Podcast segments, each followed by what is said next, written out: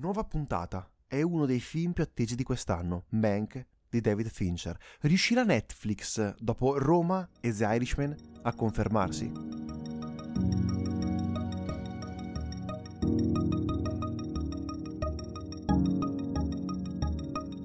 Mank, ovvero la storia dietro a Quarto Potere, uno dei film più famosi ed importanti della storia del cinema, nel quale un giovane ambizioso e a tratti spaventoso, come vedremo in questo film, Orson Welles espone al mondo il suo incredibile talento.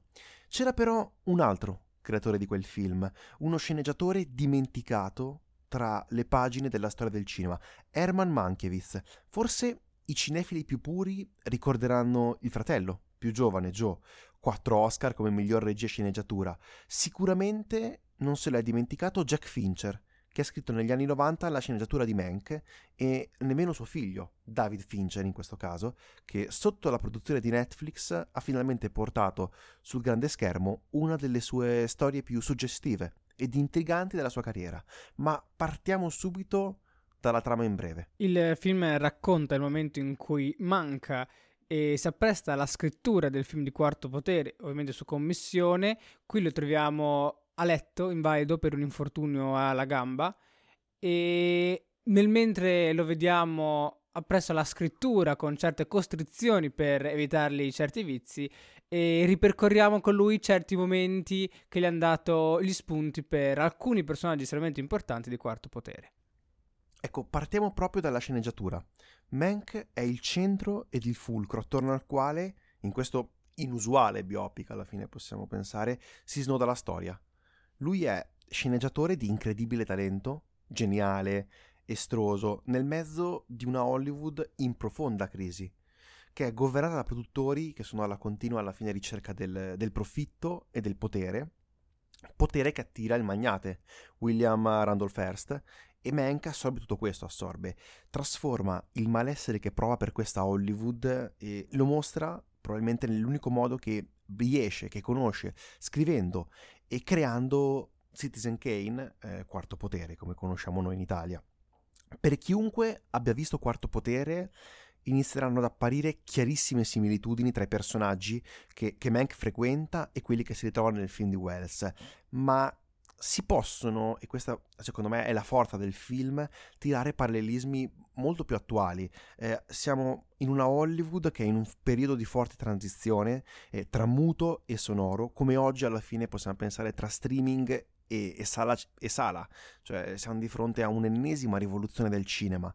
Inoltre ci sono fortissimi venti di guerra sullo sfondo di questo film e anche un forte malessere si sente tra le persone, eh, persone comuni, che gli uomini di Hollywood, gli uomini di potere, non riescono a cogliere, eh, chiusi nei loro castelli.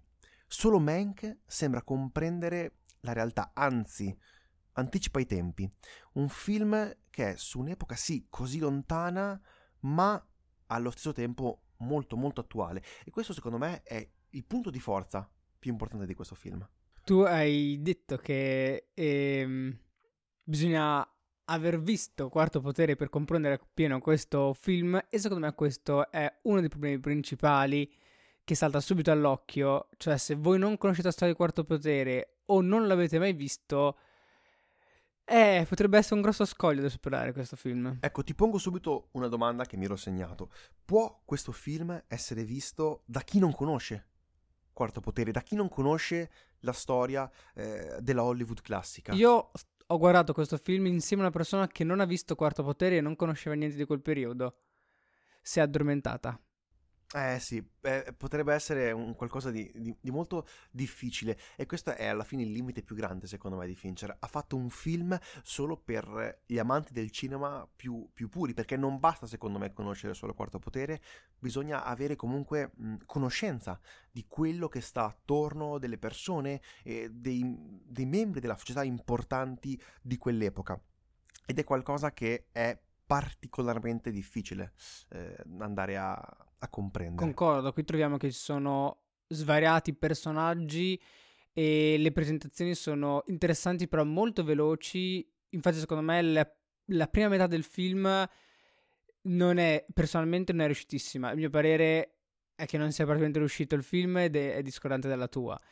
Mentre la seconda metà, soprattutto gli ultimi 40 minuti, lì c'è del, del ritmo e ci sono delle scene molto belle e molto divertenti. Come dicevi, hai parlato di personaggi, quindi io ho citato i personaggi secondari, ce ne sono tanti. Alcuni personaggi a livello storico molto famosi, per i quali effettivamente non vengono presentati completamente. Quindi come dicevi c'è Selznick, di cui abbiamo parlato spesso eh, quando abbiamo fatto approfondimenti su Hitchcock. Fortunati gli ascoltatori di questo podcast che potranno quindi recuperare e avere una minima infarinatura. Anche Benecht, sì. che tra l'altro è sceneggiatore di, di Scarface, uno dei nostri ultimi episodi.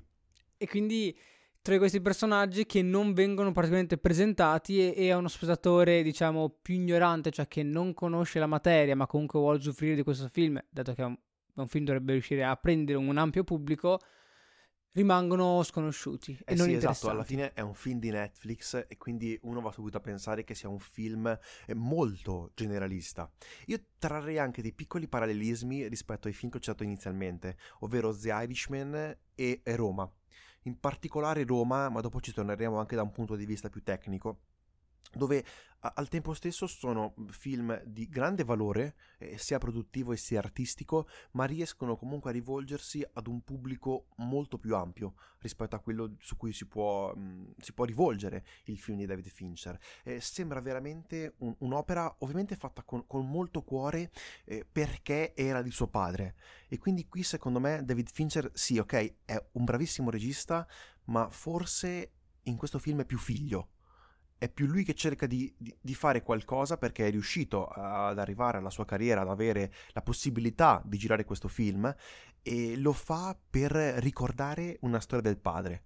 Ed è comunque una cosa positiva. Qui è venuto un altro parallelismo che tu hai già fatto con Roma. Effettivamente Quaron ha raggiunto un notevole successo per poi fare un film che interessa artisticamente a lui. Questa è una cosa interessante, cioè io l'apprezzo.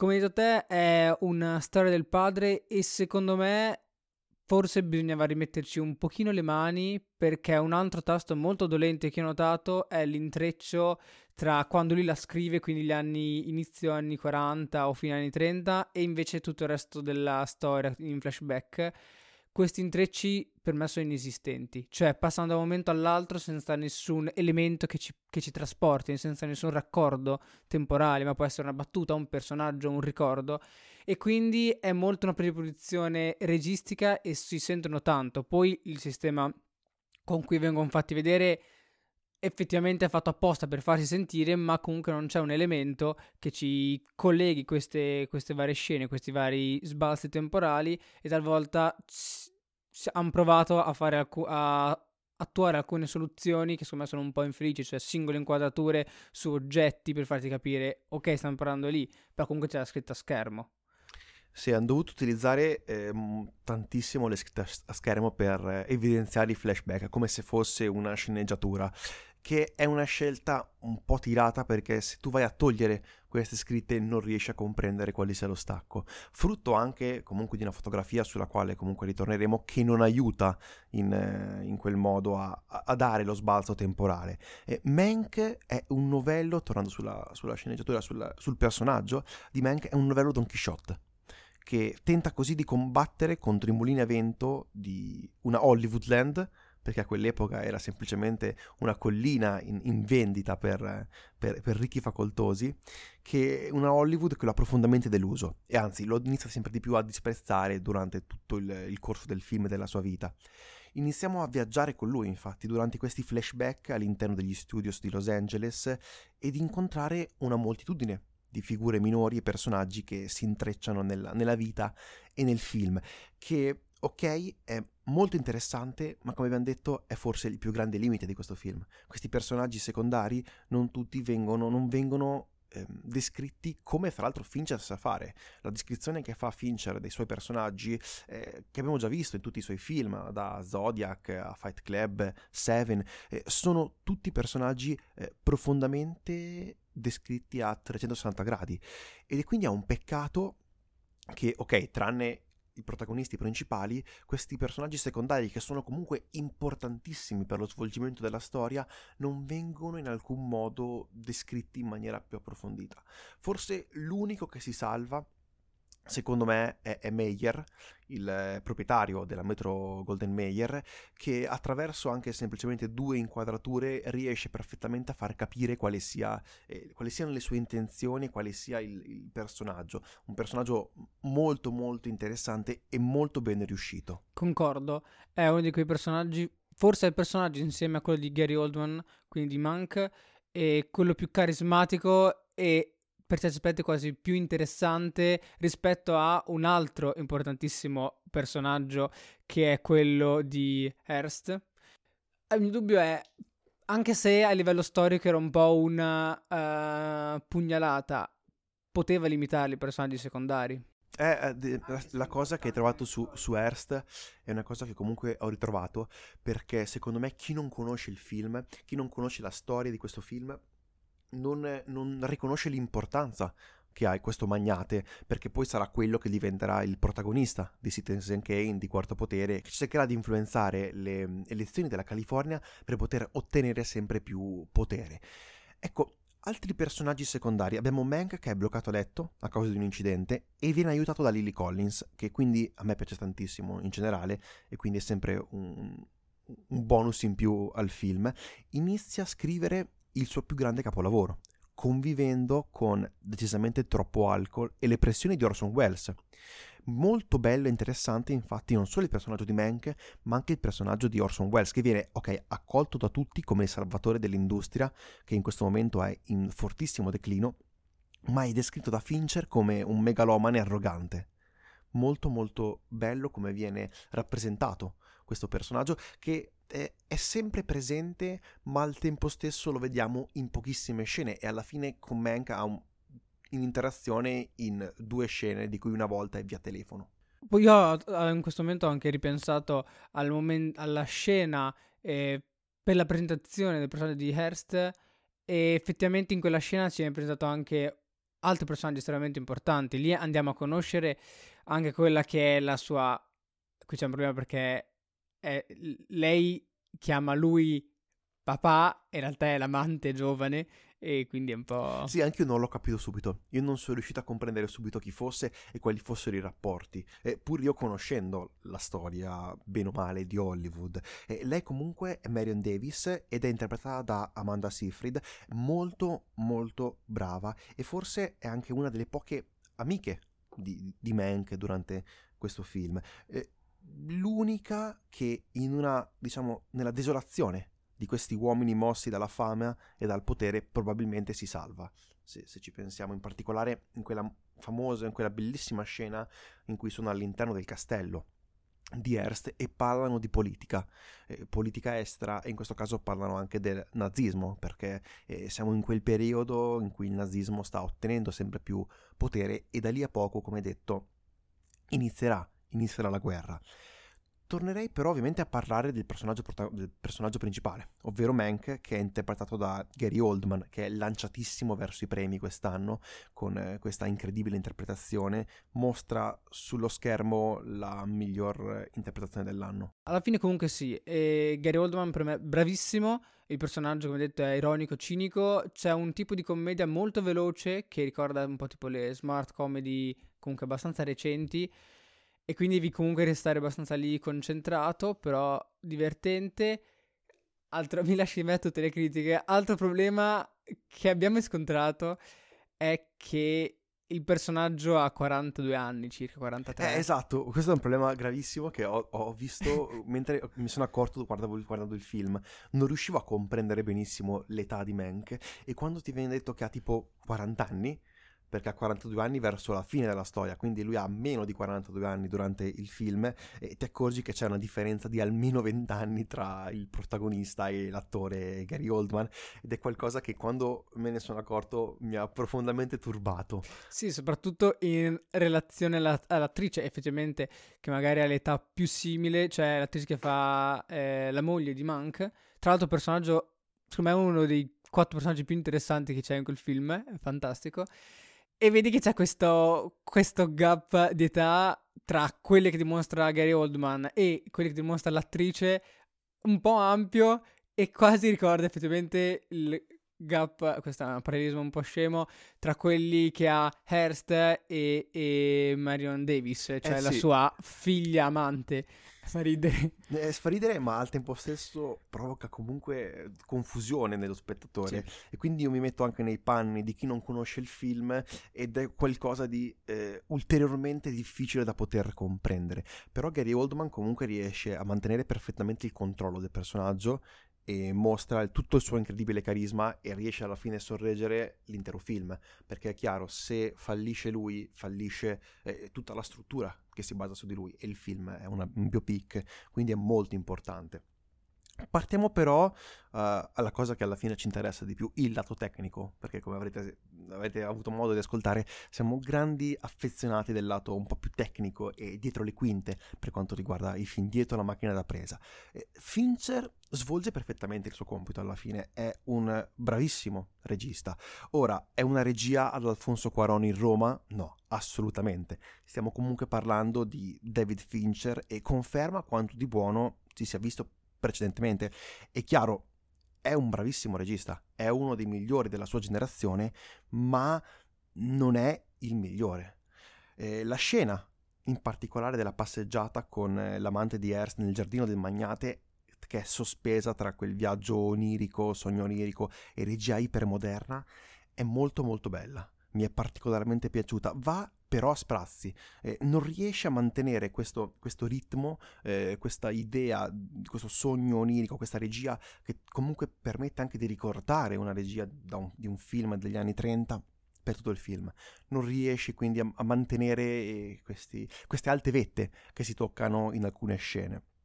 Quando Mank riesce però con il suo carisma a rompere la quarta parete, il film di per sé è una goduria quindi sopperisce secondo me anche a queste eh, piccole mancanze di David Fincher che come detto è comunque un buon regista. Non so tu come hai trovato la regia. Allora, io personalmente non sono un fan delle regie di Fincher. eh, comunque, sì, in certi momenti si sente.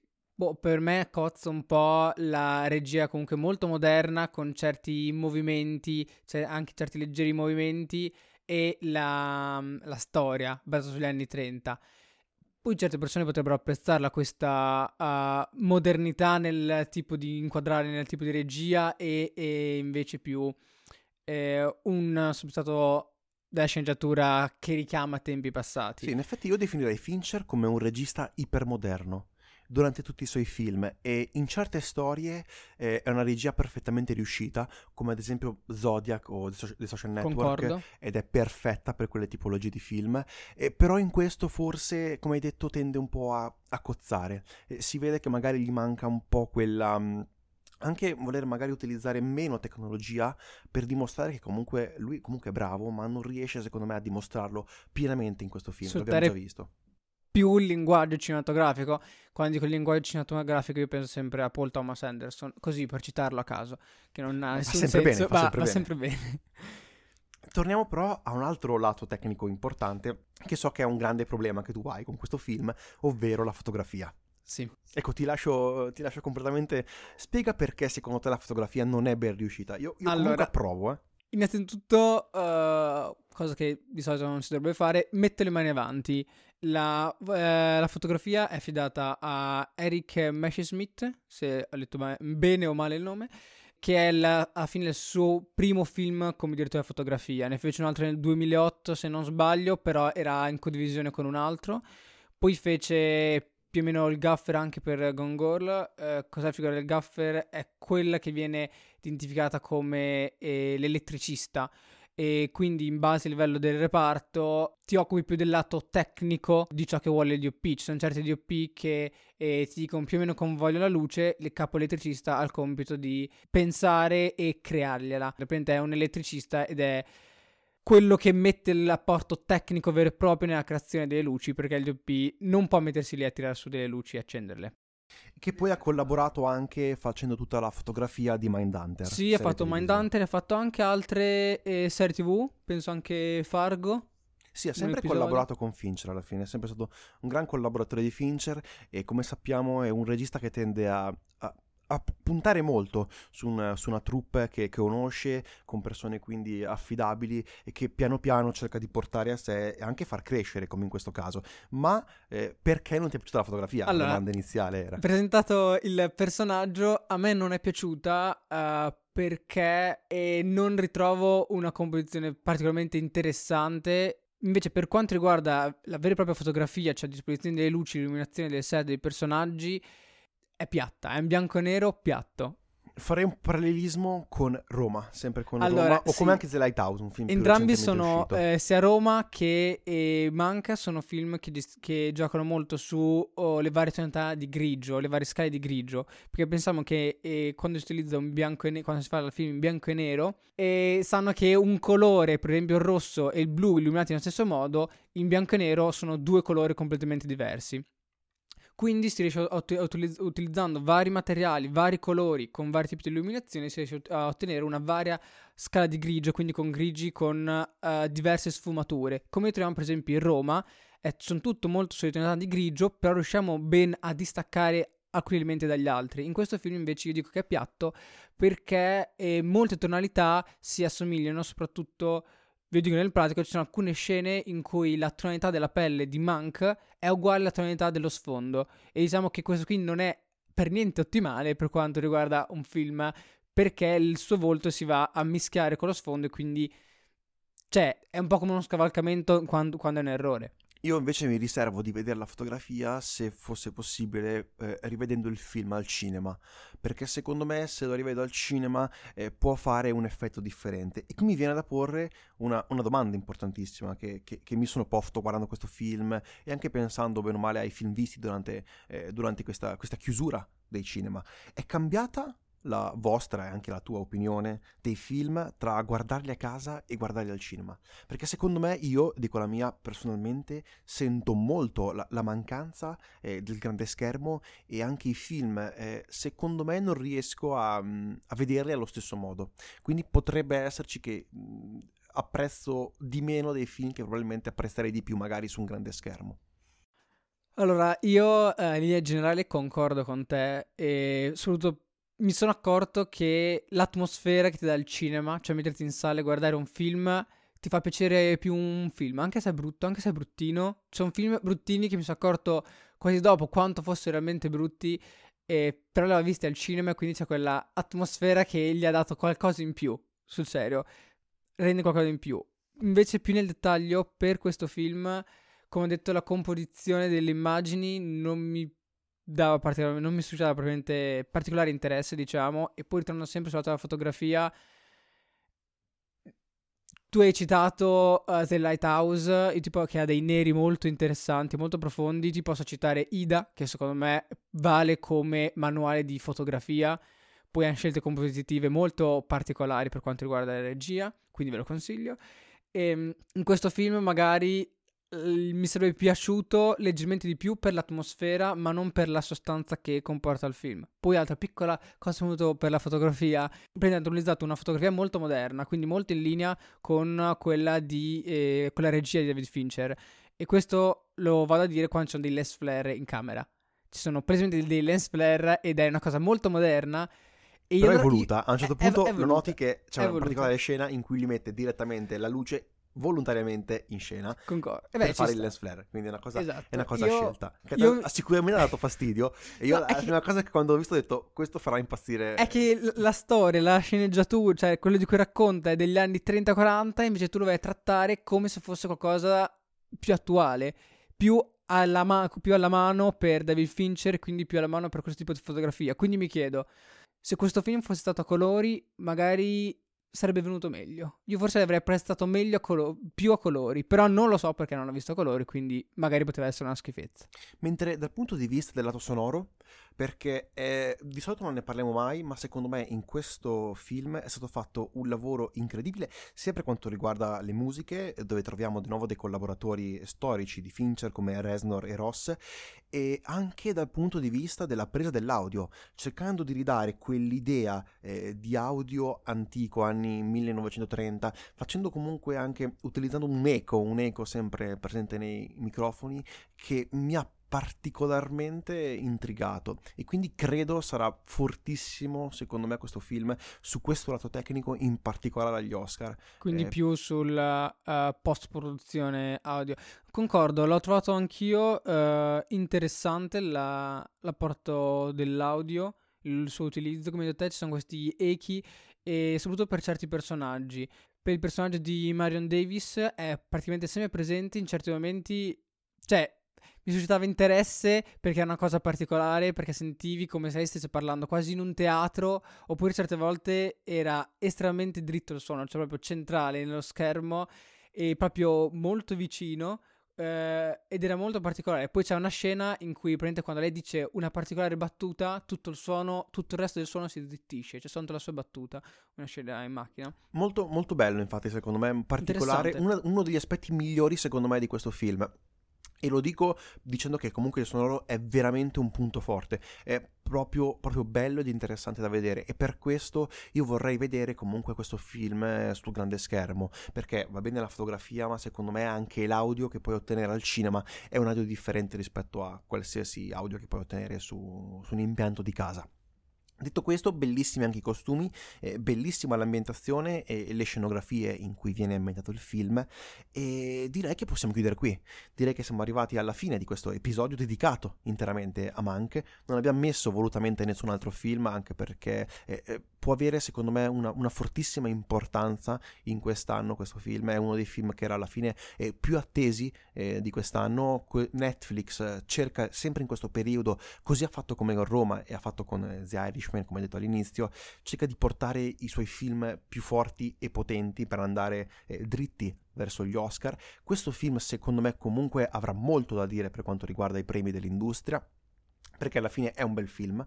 Eh, anche a te, anche, ok, lo critichi tantissimo, però bellino, è bellino, sì. cioè ti è piaciuto anche a te. Perché eh. mi interessa, perché mi è interessato l'argomento sì, alla fine, al netto di qualche problema di cui abbiamo comunque parlato durante questo episodio, è un film molto molto godibile, in particolare se conoscete la storia di Hollywood e siete dei grandissimi cinefili affezionati. Detto questo, noi finiamo qui, brevissimi disclaimer finali, ci trovate eh, ovunque su tutte le piattaforme di podcasting, su Instagram Effetto Vertigo Podcast, eh, su Gmail se volete inviarci e scriverci qualcosa, effettovertigopodcast.gmail.com noi siamo sempre qui e cerchiamo di rispondere bene o male a tutti. Questo è quanto. Io sono Tommaso. Io sono Aurelio. E questo era Fatto Vertigo. Grazie e arrivederci.